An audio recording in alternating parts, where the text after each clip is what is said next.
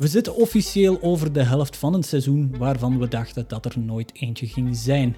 Wij bij American Football Community Belgium zijn de voetbalgoden daar dankbaar voor. Iemand die vergat naar de voetbalgoden te bidden deze week, dat waren de Tampa Bay Buccaneers. Zij kregen een legendarische beatdown in hun eigen stadion van de New Orleans Saints. Exclusief voor AFCB mochten wij net voordat de Saints het veld betraden even meeluisteren naar de pre-game speech van Saints coach Sean Payton. Hij gaf zijn spelers de volgende boodschap mee over Tom Brady. Zo dadelijk door die deur, hè. En dan is het dan. Dan is het ons, hè. En dan, hè. Meneer, ik kan u verzekeren, we zullen hem vernederen gewoon. Vernederen. Dat Sean Payton Vlaams sprak, dat verbaasde ons allemaal. Deze week zullen jullie het enkel met Dirk en met mij moeten doen, aangezien onze overige redacteurs andere plichten hebben. Goedenavond, Dirk. Ja, goedenavond. Eh ja, zeg maar. bizar toch een beetje, want eh, ja, ik zou echt begot niet weten welke plichten ik nog zou hebben buiten, buiten dit eigenlijk. Nee, nee, ze hebben allemaal gezinsleven. Er heeft er Tim heeft een huwelijksverjaardag vandaag te vieren. Op 11 Op 11 november. november. ik vond het ook een beetje... Nou ja, wapenstilstaan misschien symbool is, laten we trouwen. Ehm Ja, prof- nee, nee, eh, Proficiat, hè, Tim, trouwens. ja, ja, dat willen we zeker nog, wel vermelden. Mm. Maar eh, toch, eh, ja, een datum dat je niet vergeet, inderdaad. Maar, Ja, het is, het is altijd congé dan op je, op je huwelijksverjaardag, dus je hebt geen excuus om niks te gaan doen met vrouwtje en, ja, en de vier kinderen dan ondertussen. hè. ja, ja, ja, vier kinderen inderdaad. Jij hebt, Dirk, jij hebt twee weken geleden, of drie weken geleden was het denk ik, een, een, een soort van tijd à tijd ook gedaan met Frans, omwille van dat er toen technische problemen waren bij, bij Laurens. Eh, Klopt, hoe, ja. hoe- hoeveel, hoeveel drank moet ik hiervoor zien om, om met twee een uur te kunnen lullen over voetbal? Ik heb geen druppel voorzien hier. Oei, ehm, ja. Dus ja, eh, ik, normaal gezien staat, staat hier wel echt letterlijk gewoon een drinkbus voor mij klaar. Maar die ben ik vandaag, net dat je het vermeldt, eigenlijk even vergeten. Ehm, maar je, je kan je best je keel wel gaan smeren, inderdaad. Ja, oké, dat zullen we doen dan. Eh, op, op het gebied van voetbal, wat heb je deze week, allee, of hoeveel voetbal heb je deze week kunnen meepikken? Eh viel mee deze week. Ehm, ja, het, is elke week ongeveer tegenwoordig hetzelfde. Proberen zo snel mogelijk in te pikken vanaf dat de dochter slaapt, rond een uur of acht. Dan de, de witching hour zeker meepakken van de eerste wedstrijden. En dan nog zoveel mogelijk van de, de tweede slate. En dan eh, eens kijken waar het schip letterlijk strandt meestal. En dan ehm, ja, toch ook weer... door, door de hele verkiezingssaga zat Ja. er toch nog een, een beetje zombie-modus in. En ben ik denk ik ook nog voor de Sunday Night Game wel wakker geworden. En heb ik er een stukje van meegepikt. Maar ja, dat was dus niet zo, maar ja, Ja. niet zo heel veel van te zien. Ja, van, Ehm, dus ja, wel redelijk wat eigenlijk. En het, het waren toch weer een paar high-scoring games deze week. Dus er was zeker voldoende te zien. ja, absoluut. Ja, van de Witching Hour gesproken, ja, dat is bij Red Zone, gepresenteerd door Scott Hansen. En je sprak daar net ook al over die, over die verkiezingen. Scott Hansen die pikte daar echt mooi op in. Ik weet niet dat je zijn tweets hebt gelezen. Ik heb die gezien, ja. Eh, dat die, eh, wat zei je nu weer? Dat we gaan het, het zoveelste. Het decision hour eh, was Ja. het, de most exciting hour of, of election. Hij, hij deed dat echt wel heel goed. Hij, hij deed goed mee op het, op het gebied van sociale media. Scott Hansen, elke week word ik er meer en meer fan van. Ja, ja nee, in het algemeen van Red Zone eigenlijk wel. Hè. Mhm. Ik denk dat ik vroeger af en toe ja, wel een wedstrijd meepakte. Ik koos je die gewoon. Maar tegenwoordig zet ik eigenlijk zonder nadenken gewoon Red Zone op. Moest ik nu echt nog eh, meer high-tech gaan, dan zou ik één scherm Red Zone en een ander scherm dan, dan de Mhm. wedstrijd van de week opzetten. Ja. Eh, maar zover eh, reiken onze inkomsten bij AFCB nog niet dat we zo'n een hele studio kunnen voorzien. Ik wil, ik wil zo, de- net als bij de verkiezingen, zo een, een, een, een tv, wat was het? The Wall. Zoals ze altijd de counties en de staden ja. aanduiden. Zo wil ik ook eh, bijvoorbeeld een, een, een, de, de actebox van, van, van Red Zone willen hebben. Dan gewoon tikken naar die wedstrijden. Ja, ja dat zou een goed plan zijn. Voilà, dat is goed om te horen dan. En eh, dames en heren, welkom bij aflevering 23 van de AFCB-podcast.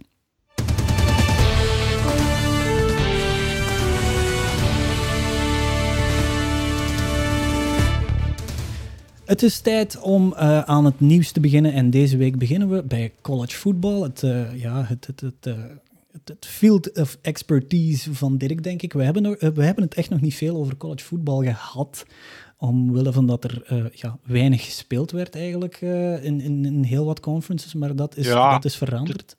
het was de, het, eh, de verwachting was dat er eigenlijk niet veel ging gespeeld worden. In Mhm. het begin van het seizoen hadden, de, hadden twee grote conferences, de, de Big Ten en de Pac-12. Ja. Dus twee van de grote vijf eigenlijk hadden gezegd dat ze niet gingen spelen of dat ze een lentecompetitie gingen houden.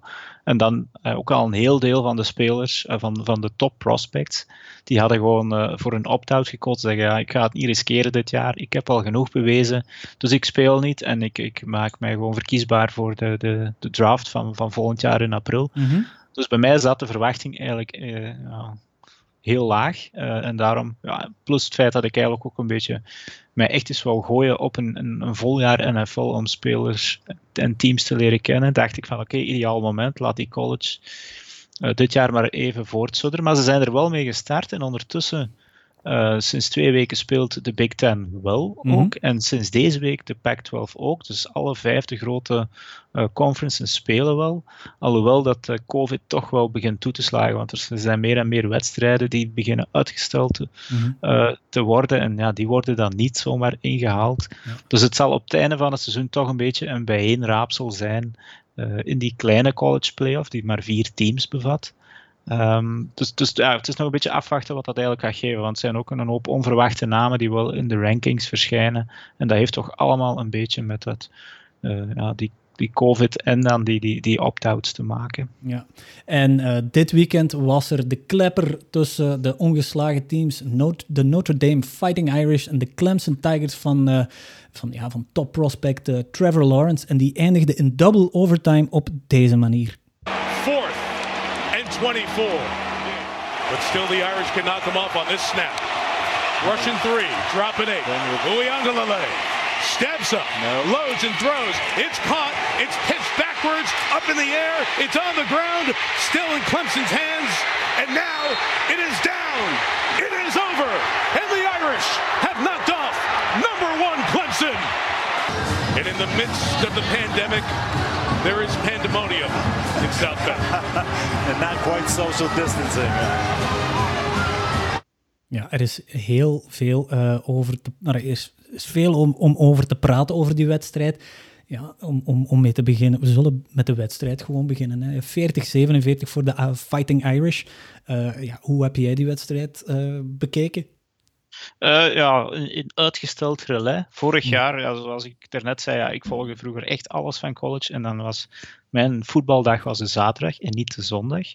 Uh, door familieomstandigheden is dat dit jaar echt wel moeilijk geworden, omdat college begint al om ja, ons uur zes uur eigenlijk.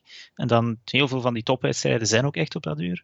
Uh, dus deze wedstrijd heb ik jammer genoeg niet live kunnen volgen. Ik ga dat zeker nog verder op inpikken. Uh, maar het was ja, toch al. Het was, ja, in college zijn er rankings trouwens. Hè. Ze geven elke week een ranking -hmm. uit. Um, van, van experts wie denken dat de beste teams zijn. En dat is dan een top 25 dat ze samenstellen. En uh, Clemson stond op nummer 1. Mm. En Notre Dame stond op nummer 4. En, en, ik zal nog misschien even meegeven dat dit jaar een beetje door COVID ook een uitzonderlijke situatie is. Notre Dame, de Fighting Irish, is eigenlijk een onafhankelijk team dat in, niet in een vaste conference speelt, maar elk jaar als onafhankelijke zijn tegenstanders uitkiest. Hoe komt dat eigenlijk? Uh, ja, het is altijd een speciaal geval geweest eigenlijk. Je hebt zo vier of vijf van die onafhankelijke scholen en ze, ze gaan er ook prat op om zich nergens aan te willen binden. En dat heeft voor- en nadelen. En, en, twee grote nadelen zijn één, ze kiezen eigenlijk zelf altijd een vrij sterk het deelnemersveld. Het is niet dat ze zomaar softballs op hun schema zetten. Mm -hmm. um, en, maar langs de andere kant is er dan ook geen conference championship. En die wedstrijden op het einde van het jaar in die verschillende conferences bepalen dikwijls wel wie dat er naar die 14 playoff gaat. En Notre Dame heeft dus zo geen beslissende wedstrijd. Dus wat, uh, zij moeten echt ongeslagen, meestal door het seizoen gaan, om in die, die playoff terecht te komen. Maar dit jaar, omdat dus in het begin van het jaar de, de conferences eigenlijk beslist hadden van oké, kijk, we spelen geen out-of-conference games dit jaar, we spelen enkel binnen onze eigen conference door COVID. Die onzekerheid heeft Notre Dame gewoon beslist van kijk, we sluiten ons dit jaar uitzonderlijk uh, aan bij de ACC, uh, de Atlantic uh, Conference, waarin dat dus Clemson ook speelt. En daardoor spelen ze eigenlijk dit jaar uh, tegen, ja, tegen Clemson. Dat was helemaal niet, niet, niet het plan eigenlijk. Ja, je, je zegt van zij kiezen hun eigen tegenstanders, dus hoe... Ja, dat gaat hoe... jaren op voorhand. Uh, ja. Kiezen die scholen elkaar om tegen elkaar te spelen. Uh, dat heeft natuurlijk allemaal heel veel met geld te maken. Mm -hmm. Daarmee ook dat groot... sterk deelnemersveld waarschijnlijk dat ja, ze kiezen. En, en misschien dan nog Notre Dame, de Fighting Irish. Dat is een van de weinige grote katholieke scholen. Mm -hmm. dus ja, Notre Dame zegt het al een beetje. Onze lieve vrouw. En heel veel heeft een heel grote supporterschare van katholieken van over heel, heel Amerika. En zelfs tot in Ierland. Want eigenlijk gingen die dit jaar in Ierland een wedstrijd spelen. Ik was er zelfs een beetje van plan om daar naartoe ja, te gaan. Inderdaad. Maar dat is door corona ook allemaal niet doorgegaan. dus ja, het is echt een, een, ja, een onafhankelijk team. Uh, in de jaren tachtig waren zij een van de grootheden van het college football. Maar ja, ze, ze kruipen stilaan terug naar die top. En ja, ze hebben dus dit jaar eigenlijk Clemson gewoon verslagen, de nummer 1. Ja, ja. en je hoorde in het, in het, uh, in het audiofragment hoorde je ook al niet de naam van Trevor Lawrence, maar de backup QB nee. uh, DJ Uyangalale. Of, uh, het is net ja, als het, ja, het, is, het is iets in de aard. Hè. Het is, je, ja. je, spreekt het niet uit hoe dat het er staat. Ja. dat is een beetje het vreemde. Het is ook uh, iemand van, ja, ik denk Hawaïaans of toch een van die Pacific Islands Samoa, oorsprong. Ja. Want als je het zou, zou, zou zeggen zoals er staat, is het ja, Uyagalalei. Maar het is dus Uyangululai. Ah ja, enfin. ja, die, die omroeper die, die kon het heel vlotjes uitspreken. Of dat het correct was, ik heb er geen idee van. Maar het rolde wel gewoon van die man zijn tong af. Moest ik ervoor betaald worden, zou ik ook uh, wel een uurtje trainen om die man zijn naam te kunnen uitspreken. En ik heb ook wel gemerkt dat ze af en toe gewoon DJ zeiden, zijn voornaam. um, maar misschien even er inderdaad op, op ik ga gewoon DJ zeggen... Uh, uh, op ingaan. Want hij is inderdaad de vervanger van Trevor Lawrence, maar hij is nog maar een freshman. Dus hij is een eerste jaar, uh, ik denk 19-jarige QB, die vorig jaar uh, in high school dan de nummer 1 quarterback van, van Amerika was. Mm-hmm. en tegenwoordig, ja, vroeger speelden al die spelers een beetje binnen hun eigen regio. Als je geboren werd in Californië, dan speelde je voor Um, de USC Trojans werd je in het diepe zuiden geboren, dan ging je naar Alabama. Uh, is je in Florida geboren werd, bleef je in Florida. Um, mm. Maar tegenwoordig ja, zoeken die sterke scholen van het hele land eigenlijk de topspelers. En zo komt dus bijvoorbeeld Natua Tonga Valoa, die eigenlijk uh, van Hawaii uh, in Alabama terecht kwam, komt deze Ouyang Galalai, ik kan het blijven proberen, oefenen, oefenen. Uh, komt dus eigenlijk in Clemson terecht in South Carolina, mm-hmm. uh, omdat het de topschool is al, al verschillende jaren. En ja, eigenlijk ideaal, Trevor Lawrence wordt verwacht dat hij volgend jaar naar de NFL gaat. Dus daar zit je als, zat je als eerstejaars dan wel goed op je plaats als opvolger. Maar Trevor Lawrence had twee weken geleden COVID opgelopen. En had het toch wel redelijk stevig te pakken, want hij is al twee wedstrijden nu dat hij niet kan meedoen. Hij stond wel naast de zijlijn, maar ging niet spelen. Mm-hmm. Um, dus ja, die, die DJ heeft dan wel zijn kans gehad. Um, ik durf ook wel zeggen dat het misschien mede uh, dankzij toch het feit is dat Trevor Lawrence niet op het veld staat dat ze verloren hebben. Um, mm. Want de Tigers hebben verschillende field goals moeten trappen, waarbij dat ja, beslissende passes of scrambles net niet goed kwamen. En, en ik, ik denk dat met, met, met Trevor Lawrence dat ze dan wel meer touchdowns dan field goals hadden kunnen scoren. En zo um, ja, Notre Dame toch hadden kunnen kloppen, maar dat is dus niet gebeurd. Waar, waar zit die sterkte eigenlijk van, van die Trevor Lawrence? Waar, waar positioneert heeft, dat zich? Hij heeft, heeft alles mee. Hè. Dus een peeltje beetje een. Nou ja, de, de spelers die onze luisteraars misschien wel kennen, of misschien nu al een beetje kennen. Een, een, een Justin Herbert, dus groot. Een NFL frame. Herbert is wel breder, maar hij heeft een, een, een mega arm.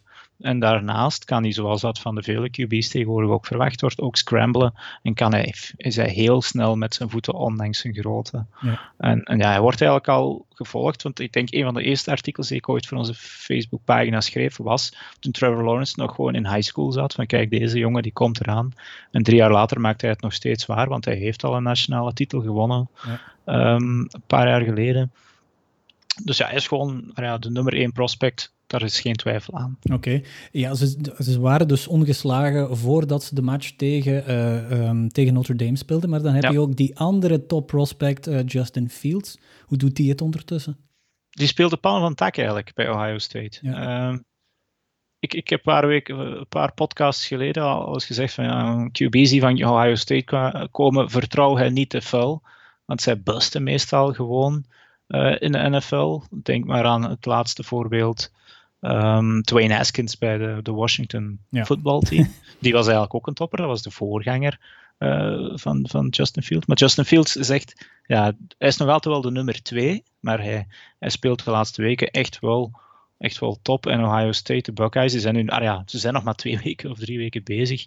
Ehm, maar, maar ja, die, die, ik, ik zie die twee ploegen eigenlijk in de playoff finale tegen elkaar terechtkomen. Je hebt dan nog die Alabama, die elk jaar ook meespeelt. Die staat nu nummer 1 in die rankings trouwens. Mhm. Maar ik zie het toch niet gebeuren dat zij er dit jaar doorspelen. Zij missen Ja. een, een, stel- een sterke spelbepaler.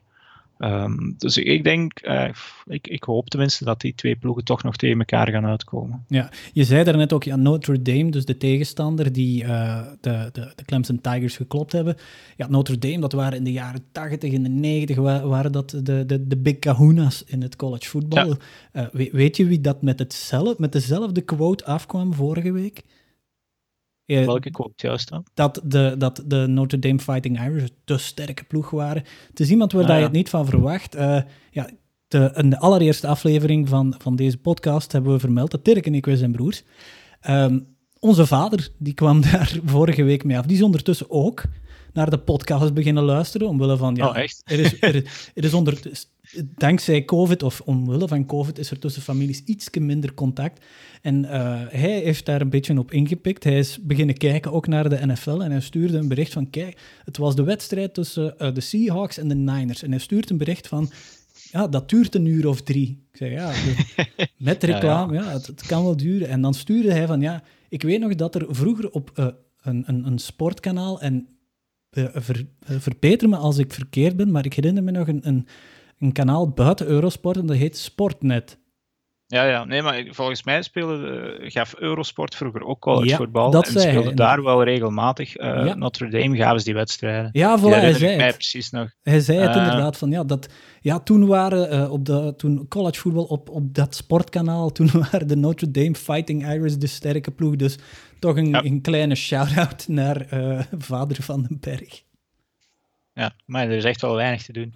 Eh, nee, nee, maar inderdaad, het is een, blijft een speciaal geval. Hè, want die spelen ook zo'n endzone waar dat hun naam niet op staat. Ze spelen met truitjes zonder, zonder namen. Ja, Eh, het, ja, het is een beetje... De Steelers doen dat ook, denk ik. Hè. Die hebben ook geen Steelers in het groot in een endzone staan. Dus de Fighting Irish doen dat ook niet. Dus het blijft een speciaal geval. Ehm, maar het is altijd wel een team dat, dat er voor, voor gaat. En ze vinden... Ja, als je katholiek bent en je kan voetbal spelen, kom je daar terecht. Dus dat, als dat net een sterke lichting katholieken is, hebben die een goed team. Ja. Ja, ja. En, en eh, je, je zei daarnet eh in de finale waarschijnlijk Ohio State tegen Clemson. Eh, wie, wie van die twee zie je hier kampioen spelen dit jaar? Mm, Het is een moeilijk te zeggen, dus is hè, door heel die corona-toestand. Maar bekijk het volgens de, de statistieken en de analytics van vandaag.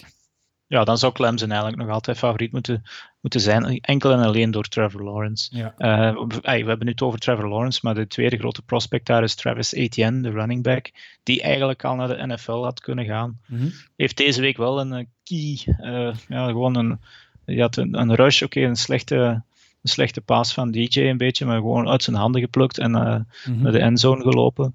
Uh, maar normaal gezien is dat wel een van de top running back prospects, samen met Trevor Lawrence, Ja. uh, die uit Clemson gaat komen en die normaal gezien wel dat team naar een kampioenschap zou moeten kunnen leiden. Uh, maar ja, wie, ja, je weet al wie dat er, of dat Alabama er toch doorspeelt, of een van die ploegen uit het zuiden. Uh, maar er zijn toch al verrassende uitslagen gevallen dit jaar door de afwezigheid van die toppers. Dus het is een beetje koffiedik kijken. Ja, afwachten. Hè. Op het einde van dat audiofragment hoorde je ook dat de, de, um, de, de presentatoren zeiden van ja, er is tijdens de, de, de pandemic is er nu pandemonium. Uh, wij kunnen het uiteraard niet laten zien tijdens deze podcast, maar ik raad iedereen aan om het einde van die wedstrijd eens op te zoeken op YouTube. Er was een ware veldbestorming. Uh, het was thuis in uh, Notre Dame in South Bend. Omwille van COVID-maatregelen mocht er maar 20% van het stadion gevuld zijn. Maar dat wilde nog altijd wel zeggen dat er 11.000 man aanwezig is. En het, het, het, leek een, een gewoon, het, het, leek alsof er niets aan de hand was. Ja, de spelers die bleven ook staan. Uh, normaal gezien moest iedereen een mondmasker aan hebben. Dat, dat, dat was niet zo. Maar het, nee. dat, wat, dat je, wat dat je daar te zien krijgt, daar kreeg je toch kippenvel van. En op ja, een slechte manier. Het is een het is een traditie in collegevoetbal. Als je een top seed klopt en je speelt thuis, dan bestormen de studenten het veld. En zelfs uh, vroeger, tegenwoordig denk ik dat omwille van veiligheidsmaatregelen niet meer mag. Maar vroeger haalden ze dan ook gewoon de goalposts neer en begonnen ze ermee over het veld te lopen. Het is een beetje zoals in het basketbal het net uh, van de ring knippen. Maar echt, ja, ik herinner mij nog wedstrijden waarbij dat gewoon, oké, okay, ja, als je echt een grote overwinning hebt, uh, met genoeg volk aan die palen gaan hangen en die gingen neer. Uh, maar dat is dus nu eigenlijk is dat een heel slecht plan met die COVID-maatregelen. Ja. Ook in de staat Indiana, in South Bend, zit het allemaal sterk aan het stijgen. Het enige dat ik ervan kan zeggen, is denk ik van ja, je, je doet dat best niet, maar het blijven studenten. en ik denk dat die mannen al, die zitten dus al, al maanden ook binnen, terwijl dat die eigenlijk in de periode van hun leven zitten dat ze willen feesten. Ja, absoluut. Dus ik denk ja, dat het even een moment, een lapsus is geweest. En we hopen dat niemand van die jongens, ja, het gaat onvermijdelijk zijn, maar is, ze gaan dit toch moeten proberen te vermijden. Ja, het, dat is het net. Hè. Je, kan, je kan eventueel uh, de, de, de, de, parallel trekken met de, de, de, ja, de volksfeesten, zal ik het maar zeggen, na de verkiezingsuitslag, voorlopige verkiezingsuitslag. Ik moet heel voorzichtig zijn natuurlijk, in Amerika. Maar dat is toch nog net iets anders dan een, een, een stadion waar 11.000 man aanwezig zijn, waar gerust gewoon kan gezegd worden van, kijk, als er een veldbestorming is, gaat die school een monsterboete krijgen. Dat is dus niet gebeurd. Dus zelfs eigenlijk ook vanuit de school was het, was het zoiets van, ja, doe maar. Nu, ja. nu verschijnen er wel uh, maatregelen die gaan genomen worden, maar dat maakt je mij niet wijs dat dit niet op voorhand kon vermeden worden. Nee, maar in collegevoetbal is het ook zo. Er is geen overkoepelend orgaan zoals de NFL. Je hebt wel de NCAA, mm -hmm. maar die laten eigenlijk heel veel los. En Notre Dame, die zijn een, een beetje een los ja, ja, een geval apart. Dus ze zouden zichzelf volgens mij al een boete moeten opleggen. Dus dat gaat al helemaal niet gebeuren. Ja, stel je voor. Uh, maar goed, ja, het zijn, ja, het zijn ook 11.000 man. Het klinkt veel, maar het zijn in collegevoetbal immense stadions. Hè. Die, die top mm -hmm. hebben allemaal veel grotere stadions dan NFL. Uh, meestal omwille van dat het allemaal standing-only stadions zijn, heel veel. Ja. Er zijn tempels bij van 100.000 of zelfs 100, denk bijna 120.000 man Texas, uh, dat er in Ohio State binnen kan. Dus ja, zet daar 20%, dat is nog altijd een massa volk, zet die dan op het veld, ja, dan heb je inderdaad een probleem in deze COVID-tijden. Ja. Oké, okay, voilà. Um, een brok collegevoetbal dat we al lang niet meer hadden gehoord. Nu over naar de NFL.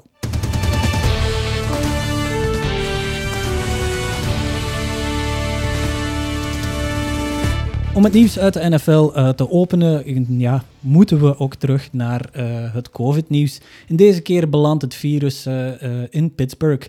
Tight end McDonald die testte positief. En ja, ook afgelopen zaterdag testte er trouwens een lid van de sportieve staf van de Steelers positief. McDonald, die toch 20 offensieve plays tijdens hun nipte overwinning tegen de Dallas Cowboys op zijn naam kreeg. Ja, daar moeten ze toch voorzichtig mee zijn. Ze spelen zondag thuis op Heinz Field tegen Joe Burrow's Cincinnati Bengals. En als gevolg van die positieve test belanden ook nog vier andere spelers op de COVID-reservelijst. Uh, Gerald Hawkins, Jalen Samuels, Vince Williams en Ben Roethlisberger. Die zondag al aan zijn elleboog aan het, uh, aan het, aan het voelen was en die uh, ook nog een blessure opliep aan zijn knie, waardoor we Mason Rudolph ook nog hebben zien spelen. Uh, ja, we zullen zien hoe dat, dat uh, uitspeelt, want uh, zonder Ben Roethlisberger zie ik de Steelers toch niet al te ver gaan.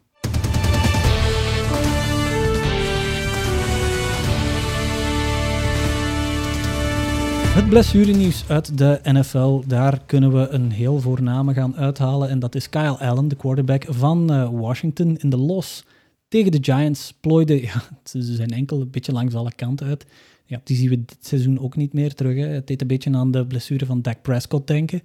En het was dag op dag, twee jaar geleden, dat Alex Smith, die inviel voor, voor Kyle Allen, uh, dat hij zijn blessure opliep op datzelfde veld. En uh, als we aan FedEx Field denken, dan moeten we ook aan RG3 denken. Dus uh, Robert Griffin III, die nu backup QB is bij de Ravens. Die heeft zijn, zijn poot ook serieus verzwikt op dat op dat veld. Uh, Dirk, ja, wat is dat daar in FedEx Field? Hebben ze daar misschien Four Seasons Total Landscaping nodig? Uh, ja, in de verkiezingsinsider. Insider, ja. Nee, ik, ah, ik weet het wel niet. Ik heb dat op, op, het is natuurlijk altijd maar op zicht. Ik ben er nog nooit geweest, maar dat leek mij ook altijd wel een beetje zo'n zompig veld te zijn. Mm -hmm. uh, het, het, is geen kunstgras, dus En, en iedereen die alles op zo'n veld gespeeld heeft, heeft, heeft het al wel eens één keer volgens mij in zijn leven gezien van iemand wiens been blijft staan en dan de rest uh, van zijn lichaam draait een hele andere kant uit en dat geeft een verschrikkelijke knak. Ja. Uh, ik denk wel dat Kyle Allen nog, nog geluk gehad heeft, want het bleek achteraf maar een, ik dacht een, uh, dislocated en, enkel te zijn, dus een verzweekte enkel, maar toch een klein breukje, Ja. maar zeker geen horrorblessure uiteindelijk zoals Dak Prescott, maar zijn seizoen zit er inderdaad wel op, Mhm. waardoor dat we, ja, een beetje ironisch dan, terug Alex Smith te zien krijgen. Ja, de cirkel is rond en zelfs Dwayne Haskins die gaat terug, uh, die gaat terug geactiveerd ja. moeten worden. En nadat hij eigenlijk een beetje spreekwoordelijk op straat is gezet door, uh, door, door de, de, de, front office. Dus, ja, zeg maar gerust echt op straat gezet. Want die, die mocht eigenlijk gewoon niet meer meedoen. Ja, rare situatie daar. Oké, okay, dat is het voor de blessures. Over naar de games.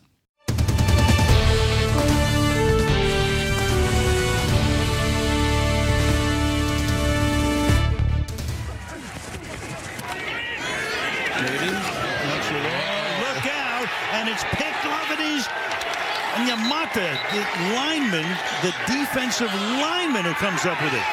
David Onyemata. And he is down. Of course, they're going to run over to the screen and do a, a little celebration there for you. Man, oh man.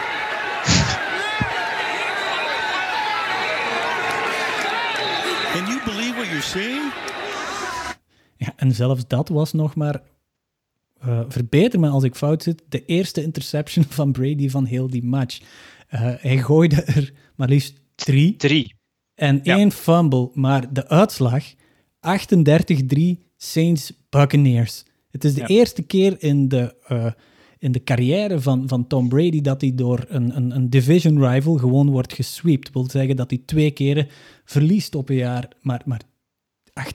Ik, ik, ik, ik heb er nog altijd heel veel moeite mee om het te lezen. Uh, wat, ja. wat, maak jij daarvan? Ja, misschien twee punten. Hè. Dus één, ja, de, hij is nu gesweept door Drew Brees en de Saints. Vroeger speelde hij tegen de, de Bills, de Jets en de Dolphins. Dat was al een hele prestatie, ja. hoe dat die teams erbij liepen als je daardoor gesweept zou willen worden. Ja. En langs de andere kant toch, even hem verdedigen. Hij had voor die drie, die drie interceptions uh, exact 200 passes gegooid zonder INT, wat een record is voor de, de Tampa Bay Buccaneers blijkbaar. Dus hij zat wel, um, het zat er aan te komen, maar dit was inderdaad wel uh, ja. een, een, een, bal die snel plat ging, zal ik het maar even zeggen, in, in Tom Brady termen. Um, ja. Een wedstrijd om zeer snel te vergeten en wat mij betreft hadden ze daar uh, Blaine Gabbert veel Um, volgens mij aan de rust al bijna mogen op het veld zetten om ja. die 43-jarige quarterback wat te sparen. Je, je, je, je vernoemt daar Blaine Gabbert, dat is een van de puntjes die ik later wil vermelden, maar ik ga het dan nu al wel zeggen. Die heeft één snap mogen spelen, de allerlaatste, de allerlaatste van de wedstrijd, heeft hij het knietje mogen nemen, want de Saints die namen ook al knietje daarvoor. En de etiketten in de NFL zegt, als jij een knietje neemt uh, uit medelijden, zal ik maar zeggen, voor de tegenstander, is het ook etiketten dat dan uiteindelijk de ploeg die het laatste de bal gaat krijgen ook een knietje neemt. En Mhm. wat voelt Tom Brady zich te goed om nog letterlijk die ene knie, letterlijk, want er waren 35 seconden denk ik op de klok nog, dus dat is letterlijk één knie. Dan moet Blaine Gabbert het veld op, moet hij zijn helm opzetten voor een negatieve yard. Dus dat is een rush dat hij eigenlijk op zijn naam krijgt. Het, Ja. je, je hebt een paar weken geleden al dat voorval met Nick Foles gehad, dat hij die zijn hand niet wil schudden. En dan heb je dit. Ik vind, eh, ik vind dat als dit een coachingbeslissing is, oké.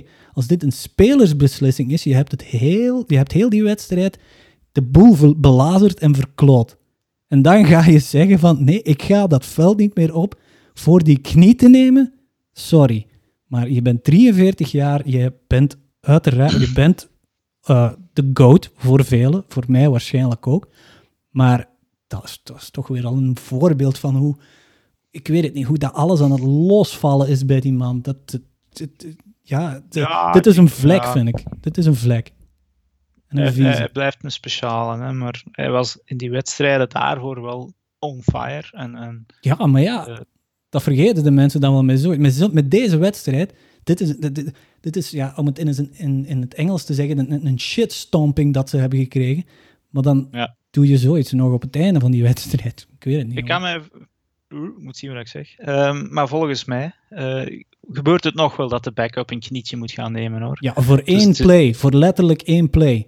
Ja, ik heb het nogal zien gebeuren, denk ik. Um, maar ik, ja, het hij had het misschien beter zelf gedaan. Maar ja. Om dan uh, nog even iedereen de handen te gaan. Ah nee, dat mag ook weer niet.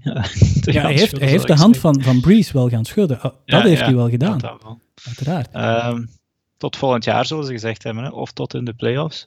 um, want ik denk nu, ja, nu, nu staat de, de Saints staan op 6 en 2, Bucks op 6 en 3 en de Saints hebben de tiebreaker. Ja. Dus ik denk wel dat de Saints die nu vijf op rij gewonnen hebben, die eigenlijk voordien een beetje op de sukkel waren, uh, richting de, de, de, de, de ja, mm -hmm. de playoffs en de, de, ja, de number one seat in, die, ja, in deze divisie tenminste toch al gaan cruisen. Ja. Um, want ja, nu Michael Thomas is terug, Emmanuel Sanders is terug. Mm -hmm. Ze moeten niet enkel nog op Alvin Kamara uh, rekenen. Het ja. was een beetje de Saints van die we einde vorig seizoen leren kennen. Hè. De Taysom Hill zat er ook weer tussen, die ja. zelfs uh, gepast heeft. Um, twee keer, uh, die, waar we dit jaar nog niet van gezien hadden. Ja, hij leek wel zo'n beetje... Op den duur waren ze echt met de Buccaneers aan het spelen, want Taysom Hill die liep er echt lachend bij. Hè. Die, die, ja. die was zijn eigen echt aan het amuseren. Wacht, ik heb hier, ik heb hier de stats van, uh, van Taysom Hill ergens staan. Die had een, een 48 yards rushing, denk ik. Ik ga eens even kijken. Ja, hij heeft voor 54 yards in totaal gerust ah, op 7 attempts. Dus, ja. Uh, Oké. Okay. Uh, uh, hij was een toprusher in ieder geval bij de, bij de Saints en dat verwacht je niet als je Alvin Kamara in je team hebt. Nee, inderdaad. Maar om even terug op Brady te komen, hij had eigenlijk geen excuses. Hè. Alle wapens waren er voor hem. Zelfs, en Antonio zelfs Brown. Antonio Brown was erbij. Maar kunnen we misschien dat misschien... Allee, hij is er één week bij en de volledige offense valt gewoon ineen als een fucking kaartenhuisje. Want ja, zelf heeft hij... Um, ja, en, er was zelfs een pass richting Brown, die resulteerde in een interception. Ja, dus ja, het is, het, is, het is niet echt de joker van, uh, van, de Bucks ik, ik, ik, geworden. ik, ja, ik, ik, ik dacht bij deze wedstrijd eigenlijk een beetje aan, aan, aan de Green Bay Packers tegen de 49ers vorig jaar. Mm, ja. Eh, een team dat eigenlijk goed los door het seizoen aan het spelen is, maar krijgt toch twee keer gigantisch om zijn oren van hetzelfde team. Eén keer in de regular season, één keer in de playoffs. Mhm. En twee keer kansloos. En dat is nu dus eigenlijk ook twee keer gebeurd. Want de eerste wedstrijd van het jaar wonnen de Saints van de Bucks ook gemakkelijk. Toen staken we het nog een beetje op. Oké, Brady moet zijn team nog leren kennen. Ja. Maar misschien ja, is, is dit gewoon een zwart beest voor hen en past de manier van spelen van Sean Payton en de Saints gewoon niet Ja. bij, bij, bij de, de offense, ah, bij, bij de, de, de speelstijl van, van, van Mhm. Bruce Arians en de Buccaneers. Ik, ik ken er te weinig van om effectief daar ook een, een, een zinnige bewering over te kunnen maken. Maar het is wel echt duidelijk dat, dat Sean Payton weet hoe je de Buccaneers moet kloppen. En de rest heeft het dan nog niet door, want ze hebben wel al zes keer gewonnen. Ja, ja, ja. En, en wat ik ook heel vreemd vond, was eh, de, het, het, het heel weinig rushen van de Buccaneers. Tot aan dat laatste knietje hadden zij de, Ja. de, de, de minste Ah, Allemaal carries. pass attempts. Ja. Dan hadden zij de minste carries in de geschiedenis van de NFL. Die, die rush van, of die, ja, die negatieve rush dan, het knietje van Blaine Gabbert, dat, dat veranderde er niet veel aan. Dus tot op dan hadden ze vier carries. Maar dan in één keer hadden ze er vijf. Blijft dus ook nog een, een, een absoluut dieptepunt. eh. Maar ja, ja, je graaft jezelf dat gat. Hè. Als je in een, een zogezegd negatief gamescript terechtkomt, dan moet je gaan passen. ja, voilà. Ja, en als je QB dan, dan niet. Eh, Als je, als je 20 punten achter staat met te gaan rushen en de klok te gaan melken, haal je ook niks meer in. Dus ik versta het wel dat ze blijven passen. Mhm. Maar ja, het was gewoon niks werkte. Nee. Ehm, dus ja, ik denk gewoon op naar de volgende voor de Buccaneers. Ja. En dat is voor hen, eh, denk ik, tegen de Panthers. Oké, de- ja, voilà, dat is voor mij de, de, de wedstrijd van de week. Ik ben wel eens heel benieuwd, daar gaan we straks op terugkomen. Hè. Maar eh, om het nog eens heel even over Taysom Hill te hebben. Ja, wat is die man zijn toekomst eigenlijk? Want zie jij die bijvoorbeeld als een starting QB bij een ploeg? Want je Nee. hebt, bij de Saints Nee, heb je dan Breeze. Winston, die ook heeft gespeeld, die ook een paar knietjes heeft mogen nemen, maar wel tien offens- offensive snaps heeft mogen nemen. Dus toch negen meer dan Blaine Gabbert. Ja. Wa- Wat, wat, doet, wat, wat, wat gaat Taysom Hill moeten doen? Wat is die zijn rol? Goh, geld scheppen, denk ik, want hij heeft wel een mooi contract. Ja. Eh, nee, op het veld, eh, hij blijft gewoon als Zwitser zakmes eigenlijk. Hè? Want als hij Ja. op het veld staat, weet je niet wat dat hij gaat doen. Wordt, is hij de passer, is hij de rusher, is hij een receiver? Want het kan zijn dat hij under center staat, maar dan plots is er een shift. Ja. uh, richting een of andere wild. Uh, ja, je weet niet wat er gaat gebeuren eigenlijk als hij op het veld staat. En dat is zijn grote wapen, omdat hij zo veelzijdig is. Hij, is, hij is volgens mij nog altijd de enige in de wereld die denkt dat hij een QB1 kan zijn. maar als hij constant achter onder center staat, ja, dan weten de mensen wel meestal wat er gaat gebeuren. Um, hij heeft een mooi contract, maar volgens mij moest Drew Brees uitvallen, zien we James Winston als, als starting QB. dat denk ik. Die, die had ook de W. Hè. In het interview met Brees kwam Winston erbij. Hij, maakte de W en hij stak die in zijn mond, zoals we die vorig jaar of, of bij, de, uh, bij de Buccaneers nog hebben doen. Oké, okay, voilà, dat, waren de, dat was de eerste wedstrijd. De Buccaneers Saints. Over naar de volgende. Hmm. Was looking to throw inside the 20. Ball may have come out, and it is. A.J. Klein with a sack and a takeaway from Russell Wilson. Takeaways en Russell Wilson, dat horen we niet veel. Um, De Bills die speelden tegen de Seahawks en die wonnen met maar liefst 44 tegen 34.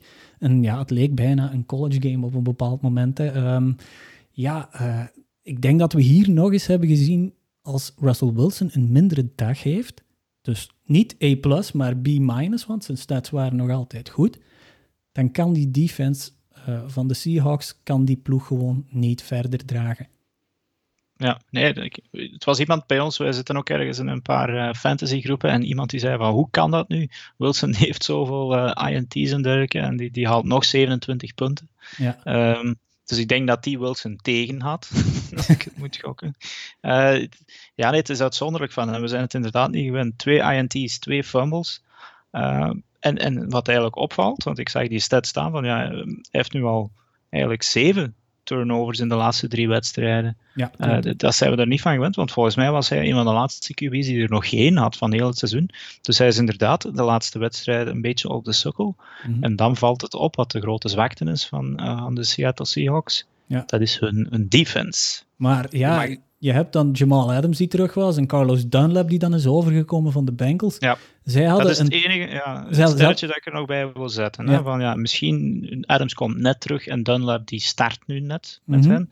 Misschien moet dat nog beginnen klikken, maar uh, ja, je mag eens raaien, hoe is de plek dat de Seattle defense heeft van de NFL? 28. Nee, los 32 Ze zijn gewoon echt de slechtste defense de algemene defense dan. Hè. Dus eh, als je alle stats bij elkaar telt, zijn mhm. zij echt de slechtste defense van de NFL. Ja. Eh, en zij krijgen gemiddeld meer dan 30 punten, dus 30,4 punten denk ik, gemiddeld per wedstrijd tegen. Um, dus ja, dat is een beetje hallucinant. Uh, en ze winnen enkel maar omdat ze aan de andere kant hebben ze daar Russell Wilson, ja. TK Metcalf, die een van ja, volgens mij richting de beste receiver van de NFL aan het gaan is. En dan nog Tyler Rocket. Um, dus dankzij dat triumviraat overleven zij nog veel wedstrijden. Maar um, als dit team zo blijft zoals het de laatste paar weken aan het spelen is, winnen zij nooit dit jaar de Super Bowl. Dat zal moeten verbeteren. Mm, dat is uh, een lock of the week uh, voor mij al. Uh, Seattle die de Super Bowl wint, nooit. Ja, ik zeg, als die defense wat begint, je weet het niet, hè, als dat nu met, met, met Adams en Dunlap wat meer begint te draaien, mm. want ze, ja, ze scoren nog altijd elke week ook ook meer dan 30 punten. Dus die offense is wel goed. Ze moeten gewoon eens zien dat ze uh, een, een, tegenstander ook onder de 30 kunnen houden. Ja. En, en ja, ze zijn natuurlijk ook weer niet gespaard van blessures, want in de backfield geen Carson, geen Hyde. Ze moesten met, met die DJ Dallas en Travis Homer deze week aantreden. Dus ook daar zijn ze, zijn ze niet echt gespaard gebleven, maar het, zijn, ja, het zal toch moeten, moeten verbeteren. Ja, ja absoluut. Maar het, het, viel ook op deze week. Ehm, Josh Allen, die toch terug in vorm is met 415 yards, 4 touchdowns. Ik zie dit niet als een, als een soort van comeback game van Josh Allen en van de Bills. Maar ze hebben wel laten zien de laatste twee weken dat ze heel goed gecoacht uh, zijn. Waarom? Vorige week gebruikten ze uh, uh, Singletary en Zach Moss heel veel. Run game. Ze zochten de, de, de, de zwakte van de Patriots op. Dat was de rush game. Dat was de, de, de, de rushing defense. En dan vandaag heb je alles, bijna alles door de lucht zien gaan. Want Singletary en Moss, die heb je bijna niet gezien. En dan krijg je, ja, dan krijg je 44 punten om je oren. Hè. Dus qua coaching was dit een heel sterke wedstrijd, vond ik, van, uh, van de Bills. Ja, Sean McDermott is inderdaad geen... Uh, is echt een goede coach. Uh, ja. Want je, je, vermeldt daar Singletary en, uh, en Zach Moss. Die hebben alle twee meer receiving yards en rushing yards. Dus dat wil al wel iets zeggen. Want ik ben eigenlijk ook geen geweldige fan van die twee rushers. Zach Moss is een up-and-coming uh, ja, is hij freshman of tweedejaars, ik weet het niet zeker. Maar Singletary valt dit jaar tegen.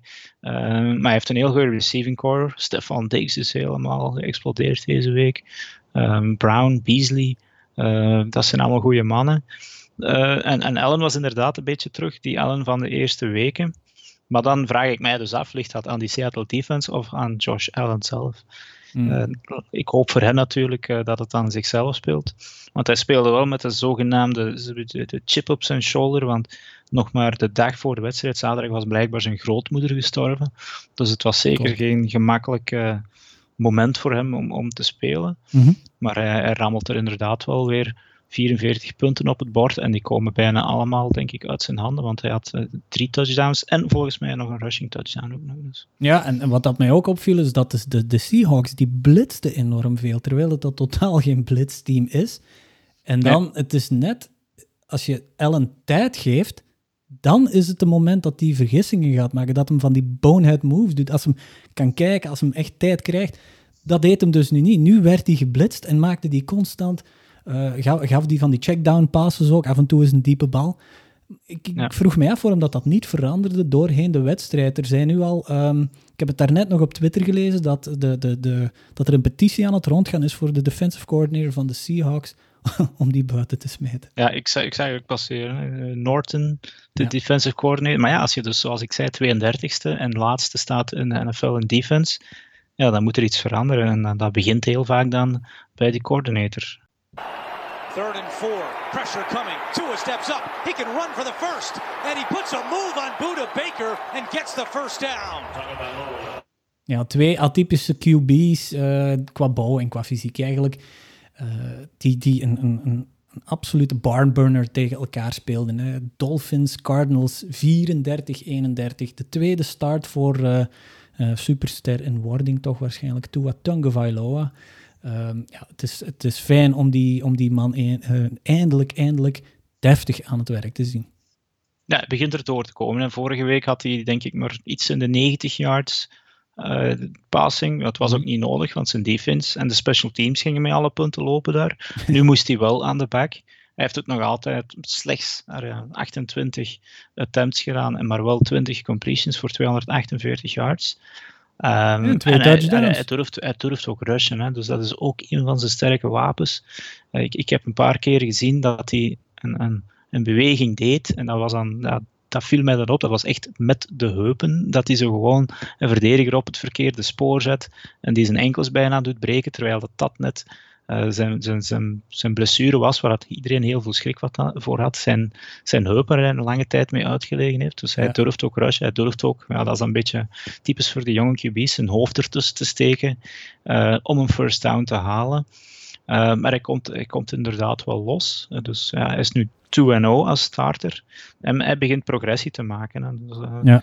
Als hij dat nog een paar weken volhoudt, want ze zijn nu 5 en 3, dan gaat niemand nog over het feit uh, zeuren dat Ryan Fitzpatrick goed bezig was en waarom dat hij aan de kant moest. Want ja, vier op rij gewonnen nu eigenlijk. Uh, twee van, van Fitzpatrick, twee van Tua. Ja.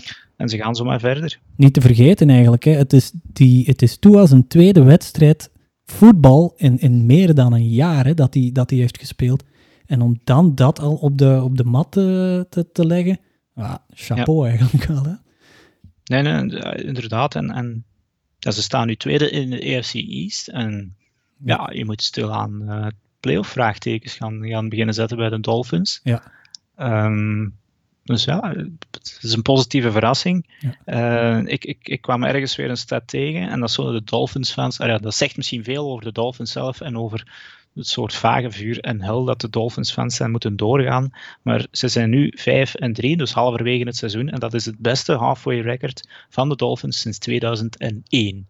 Mm. Um, dus ja, dat, dat geeft al mee dat die okay. waarschijnlijk nog nooit een winning record hebben gehad halverwege het seizoen in bijna 20 jaar. Ja. Oké, okay, ze hebben wel gewonnen tegen onder andere de Jacks en, en de Jets, maar ze hebben dus ondertussen ook de Cardinals, de Niners en de Rams geklopt. Mm -hmm. uh, drie teams uit de NFC West, waarvan wij op voorhand dachten van oké, okay, nou dus los de sterkste divisie van, uh, uh, van, van heel de NFL. En dat is misschien nog altijd zo, maar de, Dolphins hebben er ondertussen wel drie van geklopt. Ja, en even aan de andere kant van de bal gaan kijken naar, uh, naar Kyler Murray. Uh, 283 yards, drie touchdowns en een QB-rating van maar liefst 150,5. Hij was, ja. hij was weer al maar eens de, de, de leading rusher met 106 yards. Als, als je QB zo speelt, als je QB 11 keer moet scramblen, wat zegt dat eigenlijk over, over je gameplan als, als coachingstaf, als team? Ik, vind het zo, ik zie die jongen heel graag spelen. Dit was echt dit was genieten, deze twee QB's tegen elkaar. Ze hebben, qua, qua spelstijl hebben ze toch wel iets van elkaar weg. Niet alles, maar ze lijken wel een beetje op elkaar. Maar, maar Ja, als, je, als je zoveel moet scramblen, wat zegt dat dan? Ja, ik denk dat Tua er wel bijna een kop bovenuit steekt, boven Kyler Murray. Dus op dat vlak is het wel, eh, Hm. wel een klein verschil. Maar, en mijn Murray is sneller, want dat is ook zijn wapen. Het, hè. Ja, die zijn Als, korte als, hij, als beentjes. hij scrambled, ja, die, die loopt er een heel deel mensen eh, loopt hij er gewoon af. En, en het gameplan, ja, ik weet het niet of dat het altijd de bedoeling is dat hij, dat hij zo gaat lopen. Ja, voilà. Want, hij, want, want hij heeft wel Larry Fitz, Fitzgerald, DeAndre Hopkins eh, als, als targets. Ja, lopen die niet, ja, ik kan het mij niet inbeelden, maar andere weken vindt hij Hopkins toch wel. Dus ik, ja, ik denk dat het eh, een beetje een, het, het gamescript was dat, dat dat wat tegenviel voor hen. Uit tegenviel, ze, ze speelden ook een goede wedstrijd, hè, want dat is Zane Gonzalez, een van de betere kickers toch van de NFL. Die miste een 49-yarder. Daar is hij weer, ook met Zane Gonzalez. Daar Ja. Enfin, een van de betere. Ik moet gewoon zien wat ik zeg. Het is een deftige kikker. Dus het, ja, ik kan deftig tegen een balletje trappen. Maar normaal gezien is een 49-jarder in Arizona. Dus dat is, ik denk, ja, die hebben een, een, die hebben een dak dat ze kunnen dichtschuiven. Maar ja, daar regent toch bijna nooit. Ehm, normaal gezien is dat geen probleem. Ik ga het geen chipshot noemen, maar die was gewoon, hij was ook niet wide left of wide right, maar te kort. Kort, ja. Dus hij had, er, hij had er gewoon te weinig op gezet. Eh, dus dat, was eigenlijk, ja, dat gebeurt normaal gezien niet. En dan had het 34-34 geweest in OT. En dan wil ik het toch maar zien gebeuren. Wat dat er, eh, wie dat eerste bal krijgt daar, die, die wint volgens mij de wedstrijd. Mhm. Dus het was een, een dubbeltje op zijn kant een beetje. En dat dubbeltje is dan nu naar de Dolphins gevallen. Maar dat had even goed volgens mij naar de Cardinals kunnen vallen. Ja, ik onthoud gewoon een prachtige wedstrijd. En van deze twee QB's, daar gaan we nog Ja. veel van zien. Rodgers throws for Adams, and that was a thing of beauty. Ja, pissed off Aaron Rodgers is nog altijd gevaarlijk. Hè?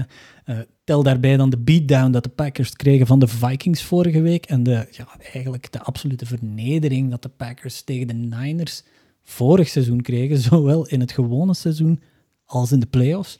En dan krijg je pissed off Aaron Rodgers maal 2. Ja, 34-17. Eigenlijk had het 34-3 moeten zijn. Hè. Mhm. Die, die, de Niners die mogen nog twee garbage, garbage time touchdowns scoren in het vierde kwart. Eh, maar eigenlijk had het, had, ja, dat is ook een wedstrijd die eigenlijk aan de rust al gespeeld was. Mhm. Maar ja, het is een wraakwedstrijd inderdaad van Aaron Rodgers. eh, Zowel als ten opzichte van vorige week als vorig jaar. Maar als je dan kijkt wie er aan de andere kant op het veld stond ten opzichte van vorig jaar. Ja. Geen Jimmy G, geen George Kittle, geen Raheem Mostert, geen Brandon Ayuk, geen Dimo Samuel, geen Nick Bosa. En ik ben dan gestopt met schrijven, want ik weet zelfs niet wie dat er nog was of Mhm. niet was. Dus het is toch niet hetzelfde team dat, eh, waar ze vorig jaar dan twee keer eh, eh, echt klop van gekregen hadden. Nee, maar het, het zal hen wel deugd doen Ja, natuurlijk. kan, kan jij bijvoorbeeld nu zonder te spieken een van de receivers van de San Francisco 49ers opnoemen? Ja, toevallig wel, want ik, ik was er naar op zoek in fantasy. Ik denk Trent Taylor en Richie James. Richie dat waren James, de- ja. Maar ik, ja, en ik heb dan nog de verkeerde keuze gemaakt in fantasy door Trent Taylor eruit te kiezen. Want Ja. Ik dacht van ja, oké, daardoor kan ik wel iets rapen. Al die mannen zijn geblesseerd, de ballen gaan naar iemand moeten gaan.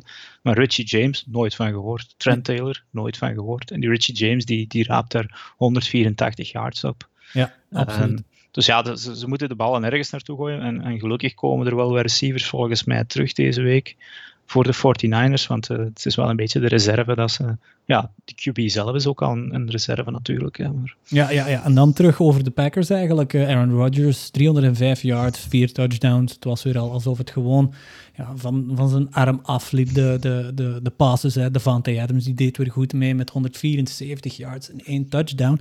Maar toch blijf ik toch twijfelen aan dat receivercore van die Packers. Want die velde Scantling, oké, twee touchdowns. Maar die heeft toch weer al een paar ballen laten vallen. En dan zie je het op die, in die ogen van Rodgers, zie je dan echt wel van, ja, ik, ik weet het niet, moet ik die vertrouwen eigenlijk? Ehm, ja, Ja, dat was een vieze drop echt, hè, dat hij eh, er deed. Eh, dat wat, had eigenlijk, dat is een bal die je geen enkele NFL-receiver eigenlijk mag laten vallen. mhm. En inderdaad, hij heeft dan eh, twee, twee touchdowns. Ja, ik, ik heb het nu al een paar keer gezegd, denk ik, maar die eerste zou ik ook gevangen hebben. Ja. die moest, eh, ja, dit, hij was zo wide open, kan je, mag je eigenlijk zelfs niet staan. Die moest zo stoppen met lopen en de bal gewoon in zijn handen laten vallen. Ja. En, en, en oké, ja, die tweede was wel goed gevangen. Maar het zijn inderdaad ook ballen die. Nou ja, alles moet naar, gaan naar Adams eigenlijk. Hè. Dus eh, die heeft 12 targets gekregen en 10 receptions gehad. En, eh, er zijn ook gewoon, maar er zijn passen bij dat je denkt van oké, kan niet. Dat kan niet dat hij die vangt en hij vangt ze wel. Mhm. En, en dat, dat is natuurlijk super, maar langs de andere kant ook angstaanjagend, want hij heeft al denk ik meer dan twee, wedst ja, twee en een beetje wedstrijden gemist. Als die wegvalt, hm, ja, het is te hopen dat ehm Alan Lazard deze week of volgende week kan terugkomen om toch de receiving core wat terug te gaan versterken. Ja, ja, en op het gebied van tight ends, eh, die Robert Tonyan, die zagen we deze week niet zozeer. Maar er was wel eh, een van de, van de, van de tight ends, eh, Mercedes Lewis. Eén target, één pass, hij ving die en het was in de endzone. Eén Ja. yard, dacht ik. eh, ik, dacht, ik dacht dat het ook zelfs voor één yard was. Ja, voilà. Een mooie statistiek wel. hè. Dus eh, meer hoeft dat niet te zijn. Eh, wat, ik, ik dacht nog even, van, oei, moet ik die jongen gaan, eh, gaan oppikken in fantasy? Maar toen zag ik die stat en ik dacht, van, ja, die heeft, gewoon- die heeft gewoon geluk gehad. Nee. Nee, ik denk dat Robert Tanja nog altijd wel iemand is waar ze op rekenen. Oké, voilà. We kijken uit naar het verdere werk van Pissed Off Aaron Rodgers. Jets have a timeout left if they want it. Folk on the way, and it is good. With zeros on the clock, Nick Folk. The field goal from 51 yards away, and that's how the Jets fall to 0 and 9. And the Patriots fight on for another day. Ja, het leek er even op dat de Pats hun, hun meest vernederende nederlaag van het seizoen, of van gemakkelijk de laatste tien jaar gingen meemaken. Pats waren ook torenhoog, torenhoog favoriet, maar toch kwam het neer op een, op een field goal, zoals je hoorde, waar de klok eh, naar double zeros ging. En het, het leek wel of dat ze een Super Bowl hadden gewonnen. Ja, misschien wel, maar ja, ik had dat een klein beetje verwacht. Want ik, ik, ik wil eens gaan kijken, maar in onze, in onze pick-up het zou wel eens kunnen dat ik de Jets had gezet. Ja. Allee, moest, moest, ik, eh, moest ik gokken, dan had ik zeker de, de, de, was het, het, plus 9,5 had ik altijd gepakt voor de Jets, want ik heb geen greintje vertrouwen meer in deze Patriots. Ja. Als je ehm, in het vierde kwart 13 punten nog moet scoren om terug te komen tegen de 0 en 9 New York Jets nu, met Joe Flacco als QB, dan heb je een probleem. Ja. Ehm, Maar die, dus deed, ja, het, die ik- deed het niet slecht, hè? Ik had dit, ik had, ja, nee, hij deed het niet slecht. Ehm, hij, hij heeft eigenlijk echt een goede wedstrijd gespeeld, maar Mhm. het is een, het is een, een cruciale INT, is het een, is een enigste interception van de wedstrijd, kost hem eigenlijk ook wel de zegen. Ehm, want na die play komen de Patriots terug en beginnen ze aan die 13 punten eh, achterstand op te halen. Ja, ja, ja. ja, over die Joe Flacco eh, gesproken, 262 yards en drie touchdowns en toch ook een, een rating van 128,7. Eh, bij zijn vorige verschijning dit seizoen daar gaf hij gewoon geen teken van leven. Hè. Hij, Nee. hij vond zowel Jameson Crowder, die is terug, oké, maar 26 yards. En ik denk dat ik dankzij Jameson Crowder één puntje tekort kom in de fantasy van, onze, van de Sleeper Ja. League om te winnen. Ehm Brashad Perriman, meer dan 100 yards, of zoals ze het zeggen, a buck and one. 101 yards, twee touchdowns voor Brashad Perriman. En de rookie Denzel Mims, ehm, ik heb het gevoel dat ze die meer aan het zoeken zijn dan een, eh, dan een soms, een, of een Crowder als die erbij is. Mims, daar valt op te rekenen op die man. Het is, het is te hopen inderdaad dat ze die receivers eh, nog wat kunnen trainen voor volgend jaar tegen dat eh, Trevor Lawrence of Justin Fields er gaat komen. Want Joe Flacco is sowieso ook maar een tussenpauze eh, tussen Sam Darnold en, en dan de nieuwe QB. Misschien nog een leuke stat over Joe Flacco. Ehm, ja. Hij heeft die andere Joe, Joe Montana, nu gepasseerd op de passing yard list van de, ah ja, de all-time passing list. Hij staat nu 20ste met 40.555 yards. Dus ja, hij, hij, passeert daar wel een legende. Wow. Uh, dus wij lachen wel een beetje met Joe Flacco, maar hij heeft uh, eigenlijk al wel een vrij indrukwekkende carrière achter de rug. Waaronder een Super Bowl win natuurlijk. Ja, ja, maar ja, zoals ze zeggen, of uh, wie komt het van, van Nirvana of nee? it's better to burn out than to fade away. Gewoon durven zeggen op een bepaald moment van kijk, ja. ik stop. Maar ja. Ja, misschien wel. Maar misschien ook nog eens, ja, het zegt misschien ook iets misschien zegt het iets of niets over Joe Flacco, hè, maar ze speelden, dus volgens mij zegt het veel over deze twee teams, dat, uh, dat, dat, het eigenlijk twee slechte teams zijn die tegen elkaar spelen en zich daarom een beetje in evenwicht hebben kunnen, mm-hmm. kunnen houden. Ik denk niet dat Joe Flacco zo goed was. Ik denk dat de Patriots met hun, ja, hun, ik zal ze maar hun opt-out defense noemen, die echt ook wel uh, gewoon minderwaardig zijn. Ze, is, ze zijn nu 3 en 5. Maar het had dus echt evengoed 2 en 6 kunnen zijn. Hè. En, uh, ja. De Jets hebben misschien geluk dat ze nu geen W hebben opgeraapt uh, in de Tank for Trevor race. Ja, want schieten de Patriots zich hier nu niet in hun eigen voeten voor die hoge draft pick? Want ja, ja het zijn nog altijd spelers die op het veld staan met, met trots. Ik denk dat niemand de gameplan krijgt van ja, je hoeft niet te winnen vandaag. Ja. Want dat, dat, zou je van de Jets evenzeer kunnen zeggen. Hè. Dat is een beetje het verhaal van de Dolphins vorig jaar. Van dat iedereen van dacht dat die 0-16 gingen gaan. En die winnen uiteindelijk nog vijf wedstrijden. Omdat Ryan Fitzpatrick gewoon er allemaal zich, zich geen lap van aantrekt. Mm-hmm. Dat is een script dat ik hier nu niet zie gebeuren. Want ik weet niet wie dat hier gaat opstaan uh, bij die Jets. Maar de Patriots willen... Uh, zeker Bill Belichick. Ik denk dat ze nu ze hadden drie wedstrijden op rij verloren, volgens mij. Mm-hmm. Een vierde, dat denk ik niet dat het in de carrière van Bill Belichick al dikwijls zal voorgekomen zijn. Dus dat wil hij zich echt wel besparen. En ik denk dat Bill Belichick, ja, dat weten we eigenlijk wel, die trekt zich ook geen zak aan van draftpicks, want hij geeft ze toch altijd maar weg. Voilà, tot zover onze uitgebreide kijk op de week. We geven jullie nog even snel de overige uitslagen mee.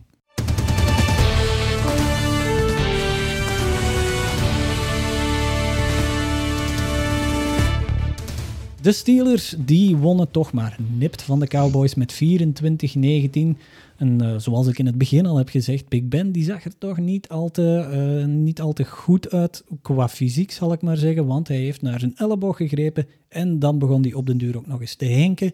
Dus laat ons hopen voor die uh, undefeated Steelers dat, dat Big Ben zich kan herstellen. Want anders zie ik dat team niet naar, of zie ik dat team toch niet zo indrukwekkend een, uh, een uh, seizoen verder zetten. Uh, maar Dirk, bij de Cowboys speelde toch nog, speelde niet Ben DiNucci, maar speelde nee. Garrett Gilbert en die deed dat niet slecht. Garrett Gilbert, inderdaad. Traveling quarterback, journeyman eigenlijk een beetje, die al overal gespeeld heeft. Hm. maar hetgeen dat misschien niet veel mensen weten, is dat hij wel in college bij Texas gespeeld heeft ook. Um, Welke? Ja, eigenlijk heeft hij de eerste twee jaren van zijn carrière bij Texas gespeeld en heeft dan uiteindelijk zijn uh, zijn carrière elders moeten afmaken omdat hij niet goed genoeg was mm-hmm. uh, voor de Texas Longhorns. Maar het was dus wel een beetje thuiskomen voor die Garrett Gilbert. En ik denk, ja, als, ja, ik denk dat we Andy Dalton gaan terugzien, maar ik zou er ook niet mee van verschieten als ze nog even doorgaan met die Garrett Gilbert. De Falcons die zijn terug goed bezig. Die klopten de Broncos met 34-27. Een wedstrijd die eigenlijk closer lijkt dan het was, want de Falcons zijn terug baas in een wedstrijd. De Titans die wonnen van de Bears met 24-17. De Bears die verliezen nu al een derde game op rij. Goed nieuws voor de Vikings. De Ravens die wonnen van de Colts met 24-10. En de Chiefs die nipt wonnen ze um, van de Panthers met 33-31. En dat was een close. Dat, daar, sta ik toch, daar wil ik toch nog wel even graag bij stilstaan. Dirk, dat was toch wel ja, nipt, hè? Het was nipt, hè, want het was een van de wedstrijden in die witching hour, die volgens mij ook naar een, uh, uh, naar een onside kick gegaan is uiteindelijk. Mm-hmm. Uh, geen een van die onside kicks is trouwens gelukt. Um, maar het was inderdaad nipt. En het was ook de terugkeer van Christian McCaffrey. En het einde. Die, die, ja, misschien ook terug het einde, want hij lijkt terug geblesseerd te zijn. Uh, de, laatste berichten zijn dat de dokters een second opinion zoeken of hij toch niet deze week kan spelen. Maar de kans is groot dat we Mike Davis gaan terugzien. Uh, maar we hebben het al een paar keer over gehad. Dat die Panthers, die, die houden nu dus de, de Chiefs eigenlijk bezig tot op het einde. Dat zij wel talent genoeg hebben. Ze zijn nu wel 3 en 6, dus ze beginnen wel wat af te zakken. Maar als McCaffrey echt terug mee kan doen, het is toch een grote meerwaarde ten opzichte van uh, Mike Davis. Maar ze hebben met McCaffrey volgens mij nog geen wedstrijd gewonnen. Een beetje opvallende stat.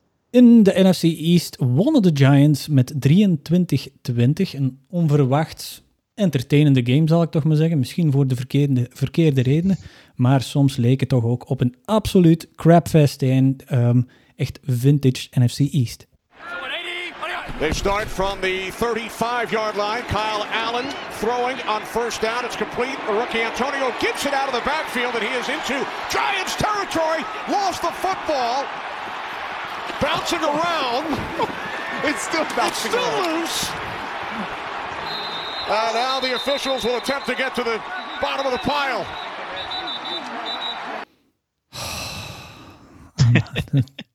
It's still loose. Je zegt, die, die commentatoren hielden gewoon hun mond van ja, we zullen het maar laten gebeuren en zien wat er gebeurt. Uh, maar ik, ik, vond het ook een heel entertainende wedstrijd. Hè. Ik heb er stukjes van gezien en zeker van genoten. Ja. Um, het stopt niet, hè, die, die, ja, die comedie ja, twee, de NFC East. Het, het, het, het, is nu heel raar, hè? het zijn dus twee teams die 2 en 7 zijn.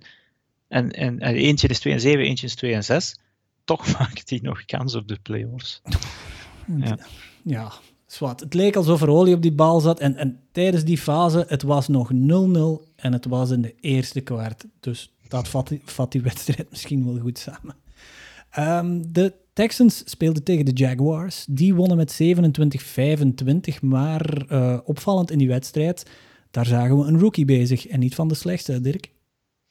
Jake Luton, inderdaad. Die, die, ik denk dat hij zijn eerste bal, tweede. zijn eerste pas, was het zijn tweede? Tweede. Ik dacht, ik dacht dat zijn eerste was in de NFL en dat hij dus ook direct een, eh, een, een, een touchdown scoorde. En een beauty. Uh, dan nog 7, 73 yards of zoiets was het zeker. Ja, het was een bom. Um, maar het, was, ja, het is wel een binnenkomer, inderdaad. Mm -hmm. uh, misschien nog even over die Luton, want nou, dat is ook een, een nieuwkomer voor iedereen dan. Uh, zeker geen al te grote naam in college. Die heeft zelfs drie colleges een beetje afgeschuimd voor hij uiteindelijk bij Oregon State terechtgekomen is. En dat is niet het Oregon, wat dus eigenlijk wel redelijk bekend is, maar Oregon State, ja, dat is een beetje het, het Waasland Beveren, zal ik maar zeggen, van de Pac-12 in college. Dus zeker geen al te grote naam op voetbalgebied. Compliment. Ja, ja compliment dan niet. Maar ja, fijn, is, hij is dus toch wel redelijk getalenteerd, want Um, nog in de zesde ronde is hij eigenlijk dit jaar gedraft geweest. Dus dat wil wel zeggen, als je in een crap team speelt um, en je haalt er, ja, wordt toch in de zesde ronde gedraft, wil dat toch wel zeggen dat je iets hebt laten zien ja. wat opgevallen is. En ja, ik denk dat Minshew Mania, dat is nu voorbij. Um, ja, ik vermeld het ook, is het nu Luton Lunacy, maar ja, ik, volgens mij gaan die niet veel wedstrijden meer winnen. Ja, oké. Okay. De Vikings die speelden tegen de Lions in hun division en 34-20 werd het daar. Delvin Cook die had weer een, uh, ja, die had a day, a field day. Um, voor de tweede week op rij een 200 plus yards game en had ook twee touchdowns. En daarmee zet hij zich eigenlijk direct bovenaan bij de big boys van de running backs uh, naast uh, een Alvin Kamara of een Christian McCaffrey. De ja. Raiders, ja? ja nee, zeg, uh, het is gewoon volgens mij helemaal bovenaan. Hè. Ik denk niet dat er een, een, een, een, betere running back op dit moment is dan Delvin Cook. Ja ja, Alvin Kamara of, of Christian McCaffrey misschien dan. Maar ja, ik denk dat, je, dat iedereen wel Delvin Cook in zijn fantasy team wil, bijvoorbeeld. Ja, absoluut. De Raiders die uh, wonnen tegen de Chargers met 31-26 en het begint toch stilletjes aan een echt kenmerk van die Chargers te worden om een, in de dying seconds van een wedstrijd de wedstrijd te verliezen. Ze stonden zelfs voor, hè? Ja, want ze lieten, uh, twee touchdowns lieten ze nog vallen, denk ik, in die, in die laatste seconde. Ja, ja de, iedereen dacht dat, dat ze zelfs gewonnen hadden, 32-31. Uh, maar bij één camera standpunt blijkbaar was het toch te zien dat de bal botste. Mm. Dus ja, weer geen overwinning voor Justin Herbert. Ja, het waren de, de eerste zes herhalingen leek het alsof er niks aan de hand was. En dan kwam die zevende herhaling uit het zevende camera standpunt. Daar zag je dan overduidelijk dat de punt van de bal ja, de grond raakte. Weer al inderdaad niks voor Justin Herbert. Voilà, dat was het overzicht van onze wedstrijden van week 9. Over naar onze vaste rubrieken.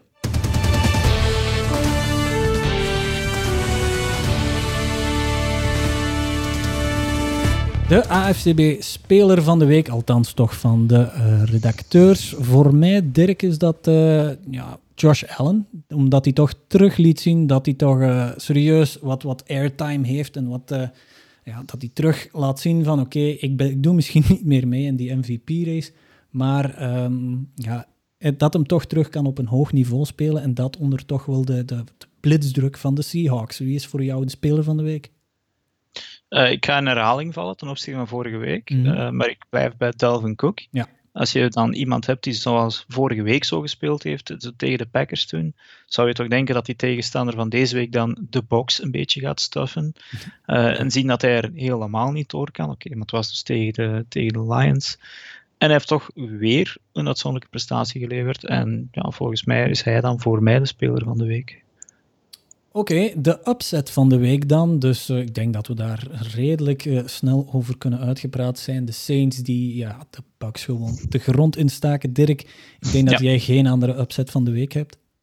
Ja, nee, niet echt. De upset, ja, de, de, de Buccaneers waren inderdaad volgens, de, volgens Vegas favoriet en hebben er uh, deftig ja, een voeten aangeveegd, zou ik maar zeggen. Ja, ik denk inderdaad, als je, als je daar geld op had staan, op ja, de Saints winnen met 35 punten verschil toch een uh, aardig centje dat je binnengehaald volgens mij. We kijken ook vooruit naar week 10. Um, week 10 in de NFL.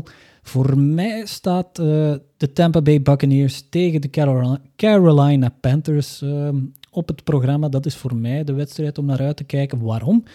Ik vraag me af, hoe herstelt Tampa Bay zich van die absolute vernedering van deze week? Ik wil het geluidje misschien nog wel terug afspelen.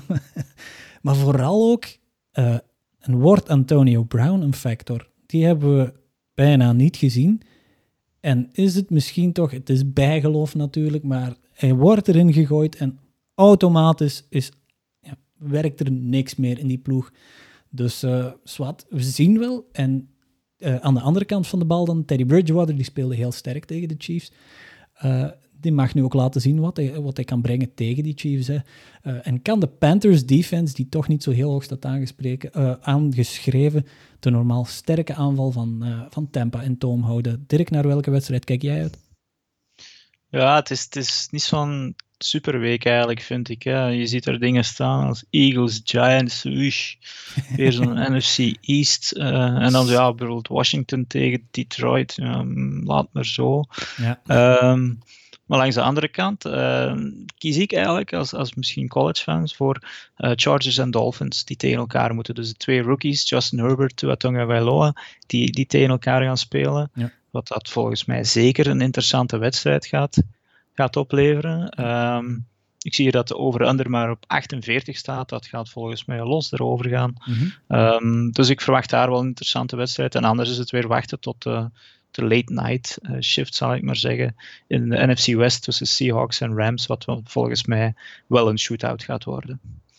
Ja, de surefire van de week, dus uh, waarvan jij denkt van oké, die ploeg gaat de andere ploeg gemakkelijk over de knie leggen. Voor mij is dat de Saints over de Niners. Ja, de Niners die zijn een gewoon dier op dit moment en de Saints die hebben, ondanks dat ze deze week al liters bloed hebben gedronken, ja, hebben ze nog eens bloed geroken volgens mij bij de Niners. Ik zie de, Saints, voilà, nog, ik zie de Saints gemakkelijk de Niners pakken. Ja, we mochten in deze rubriek niet de Jets pakken, uh, dacht ja, ik. Nee, liever niet. Dat was uh, een regel. Um, maar goed, geen probleem deze week, want de Jets hebben een bye. Ah. Um, dus dan ga ik volgens mij, als we de, voor de lock van de week gaan, ga ik voor onze Packers die tegen de Jaguars moeten, die volgens mij er gewoon rustig tegen naar richting een 1 en 15 of 2 en 14 cruisen. Mm -hmm. Dus ik, ik hoop niet dat ze daar al te veel tegenstand van mogen ondervinden. Ja, en we vroegen ook aan onze Facebook-volgers naar de grootste bust van het seizoen. De ploeg die, waarvan jij denkt van oké, okay, ik had voor het seizoen redelijk hoge verwachting, maar die die totaal niet inlossen. En daar kwamen de Dallas Cowboys echt als clear-cut winnaar uit. En ja. ja, Dirk, daar, daar kunnen we weinig tegen inbrengen, denk ik. Ja, weinig verrassend. Ja. Uh, en uh, daar moet ik, ja, ik onder andere wel van, van schaamte maar onder de grond kruipen, want ik had de Cowboys in de Super Bowl gezet. um, dus maar, ja, dat is... Het is ja, misschien hadden... geen verrassing dat ik uh, in de Survivor en dergelijke er allemaal direct uitgevlogen ben. Ja. Um, nee, ik denk dat dat clear-cut bust is. Uh, er waren er een paar die, die zelf ook, uh, die, die echt teleurstellend waren, maar een beetje aan het terugkrabbelen zijn. Zoals bijvoorbeeld de Vikings, die, die wij ook allemaal in de top 10 of zelfs soms top 5 zagen, maar ook echt in de, de kelder van het klassement zaten. Maar nu toch al twee weken op rij gewonnen hebben. Dus ja, ja de, Dem Boys steken ja. in die categorie met kop en schouders erbovenuit. Ook de overachievers, daar vroegen we naar uh, jullie mening, waar jullie voor het seizoen weinig van verwachten. maar dan ineens deftig beginnen, uh, beginnen uh, presteren. En jullie vonden dat de Dolphins boven hun verwachtingen presteren. En ook daar moeten we meegaan, volgens mij. Ja, dat is wel heel duidelijk, denk ik ook. De Dolphins. Sommige van onze, onze, onze Facebook-bezoekers zagen er ook Cardinals, maar dat, dat verwachtte ik dan weer langs de andere kant wel. Ja. Dat die erdoor gingen komen. Um, maar de Dolphins, die had ik zelf volgens mij ergens in de, de, de ja, mid-twintigers zo aangezet. Zeker niet de slechtste van het seizoen, maar ik zag ze zeker ook niet richting de playoffs gaan, wat het dus misschien nu wel het geval is. Hè. Mhm. Um, dus dat is zeker een, een, een positieve verrassing.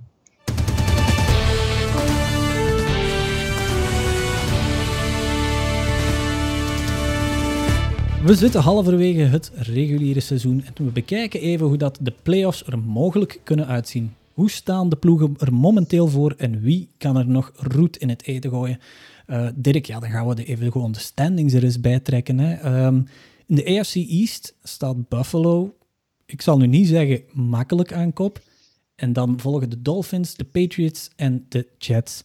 Wat zien we tegen het einde van, de, van het seizoen daar veranderen? Bij mij, als ik het traject van die vier ploegen overloop en het even bereken, verandert daar niks. Ja, nee, inderdaad, ik ook. Uh, we hebben alle twee uh, even de rest van het seizoen verder ingevuld. En voor mij gaan de Bills inderdaad gemakkelijk als divisiewinnaar naar de playoffs. En kruipen de Dolphins als seventh seed bij mij mee in de playoffs.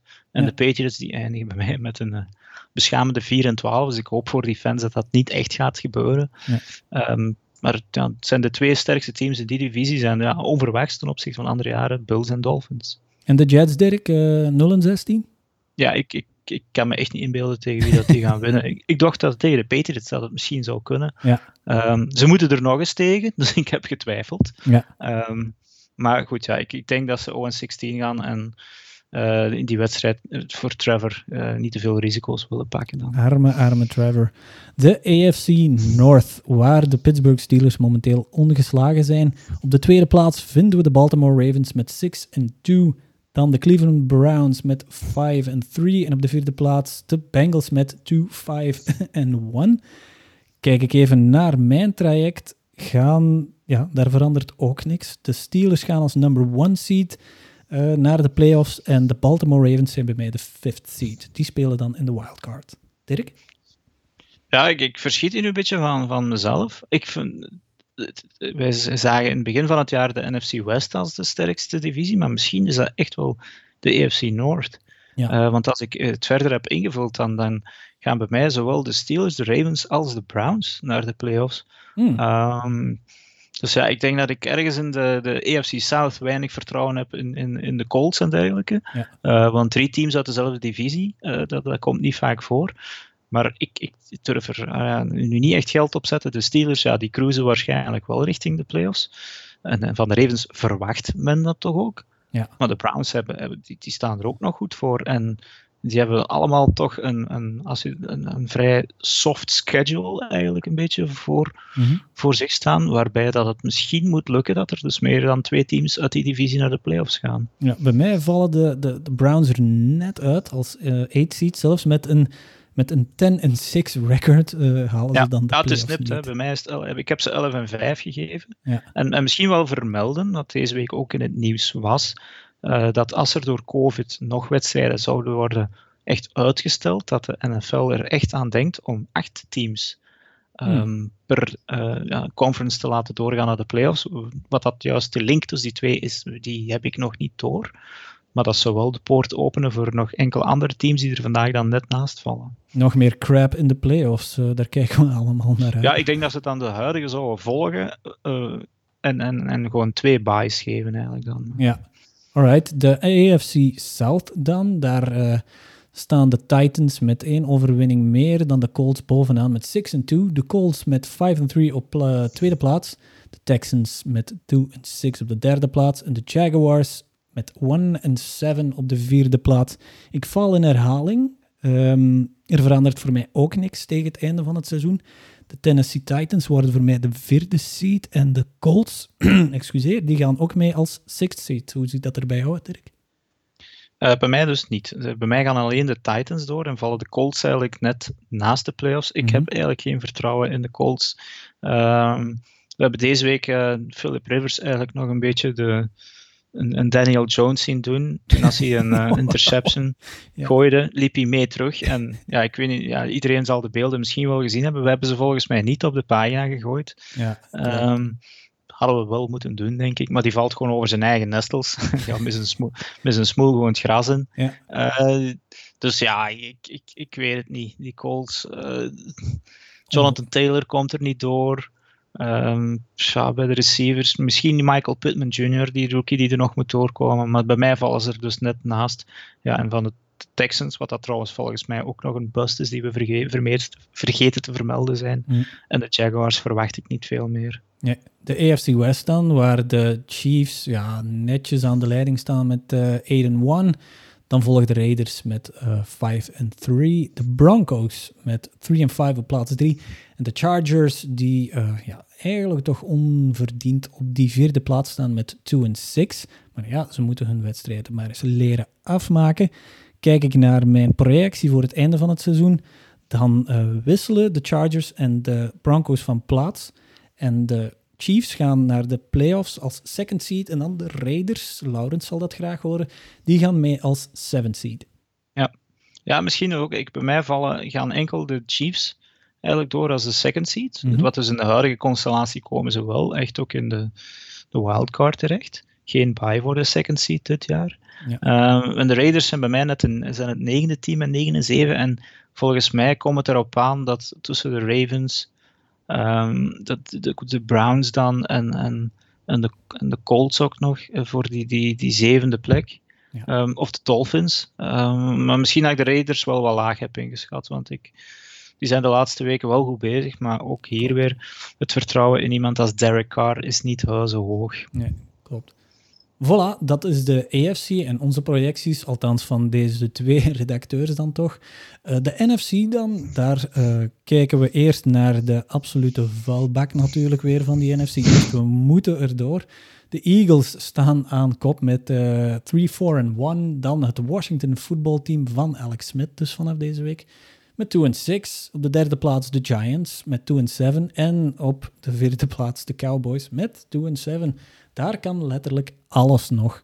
Mijn projectie zegt dan dat enkel de Washington voetbalteam met 5-11 naar de playoffs gaat. Dus ik hoop gewoon dat... Dat zou echt wel straf zijn. Ik, ah, ik, wil toch een beetje gewoon dat, dat comeback verhaal van Alex Smith. Ik hoop dat die defense van, van, van Chase Young daar stand houdt.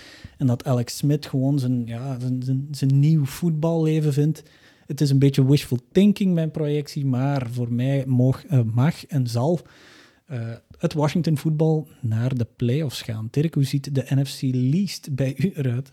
Ja, het is een divisie die ik zelf voor AFCB uh, wat van dichterbij opvolg.